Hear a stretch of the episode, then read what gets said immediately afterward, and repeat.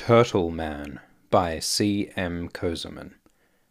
The Uruks called it the Turtle Man, but their visitor was no turtle, and decidedly not a man. Twice a year it visited them in their summer pasture on the eagle haunted heights in the Taurus, that unearthly realm devoid of level ground or straight lines, and warped landscapes of bare rock rolled overhead like wind-thrown clouds of green, brown, and ochre. The Turtle Man dwelled in the vicinity of that one peak, and visited that one tribe only. How best to describe this implausible entity? Most glimpsed it only from afar. Its form was warped, like a tall evening shadow. It resembled a person in standing on two legs and having two hands, but its legs were crude pillars, and its arms, while enormous, were comparatively short. These stood folded against its chest, oddly like the wings of a plucked chicken. Beyond its arms and legs, the thing's similarity to a person ended. The turtle man had no shoulders, chest, neck, or head. Instead, its upper torso gradually tapered to a hose like extremity, terminating in a tiny beak like mouth, beset with two small glimmering eyes at the level the mouth parted. The hose head could swivel disconcertingly in every direction, reach up taller than the great mountain cedars, or bow down to ground to peer at people. Most strikingly, the turtle man stood tall. Three people could stand on each other's shoulders and only reach the section where the turtle man's hose like head began to taper off above its folded arms. Why the name? No one knew clearly. Some said that its face perversely recalled that of a tortoise, except even a tortoise's face had a sense of self awareness whereas the turtle man's proboscis like extremity had more in common with the soulless masks of insects, or organ like non entities such as worms, leeches, and liver flukes. Surely, not even the most deformed human had looked anything like it, but, like humans and virtually unlike anything else alive on God's creation, Turtle Man could fashion crude tools and make music after a fashion. It always carried a drum of sorts. The thing resembled a gigantic parody of a shaman's drum, similar to those owned by the Uruk's oldest ancestors. An entire cow's skin was stretched taut across a frame consisting of two semicircular boughs of red pine.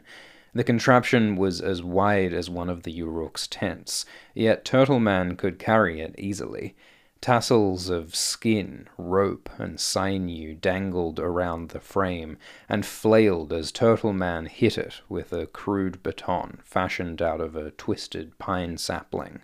As Turtle Man walked down from the heights, it would beat its monstrous shaman drum thrice, and punctuate its eerie song with a guttural sound from its obscene hose like head.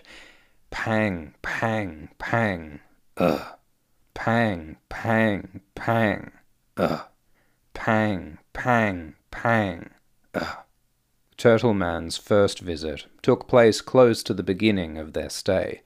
One night, before Hidrellez, and immediately after the full moon, it would descend from its lair. The Uruk's camels, goats, and sheep grew restless as the divine monster approached their encampment. Its great padded feet plodded softly among the Uruk's angular felt tents, sounding like leather bags of grain as it walked about. As it walked, the turtle man left them gifts, strangely twisted branches of age old cedars, dried snakes and tortoise shells, bundles of sinew from dead animals, crude rag dolls in the form of snake headed men, polished obsidian rocks, among others.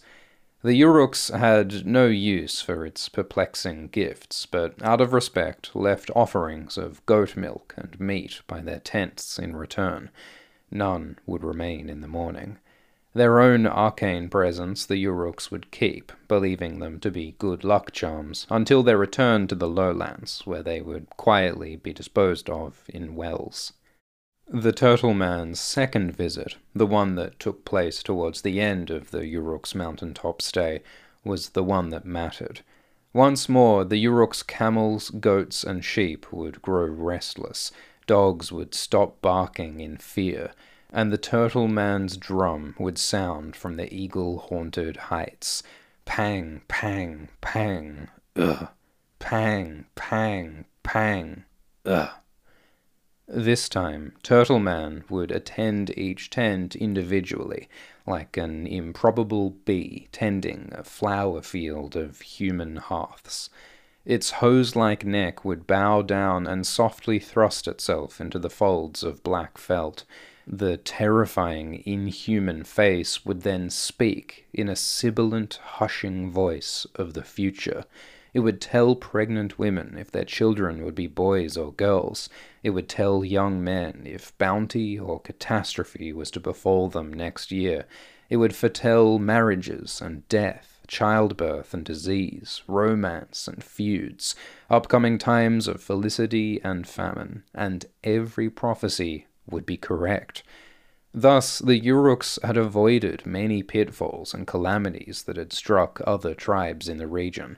Turtle Man's particular tribe of Uruks were silently thankful to the Almighty for the benefits of this unearthly guardian, and were careful about its secrets. Some considered it to be a manifestation of Kadir, the immortal servant of God who walked the earth at the time of Hidrellez. Others called it merely the herald of Kadir, but others, to the protest of the more pious elders, thought it to be a manifestation of God himself.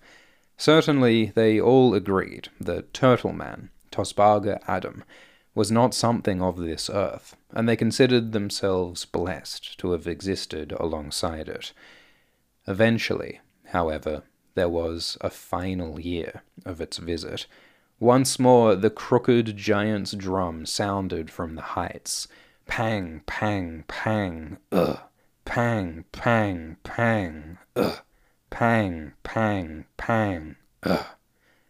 It was the end summer visit, the visit of idiot savant prophecy. This time, the Turtle Man had only one ominous message. The world will burn, the world will collapse, the world will wilt, and a new age will turn.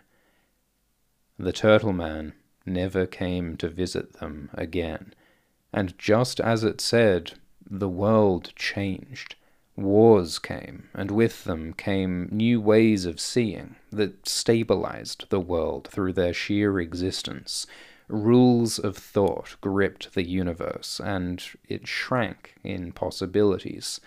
In the past, outcast groups such as the Uruks could entertain the concept of beings like the Turtle Man. The settled Muslims had their jinns and peris. Even the Christian infidels in lowland cities believed in the existence of spirits, ghosts, and saints.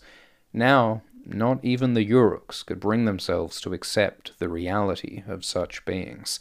They would talk about them, worship them, fear them even, yet seeing them as real, as everyone knew in the depths of their hearts, was no longer viable. Beings like the Turtle Man would inhabit only the scattered islet realms of fewer dreams, madmen, and schizophrenics or the pitiful few pockets of the unknown that still remained in far off continents. Reality had settled and calcified. Years passed. The mountains that were home to Turtle Man and the Uruk tribe that it visited were now part of an organized, prosperous province.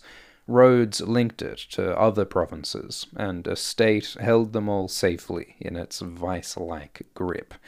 In the largest city of that province stood a museum of the folk arts. It was not a well visited place, its main purpose being to provide employment for the several government officials and state academics who worked there.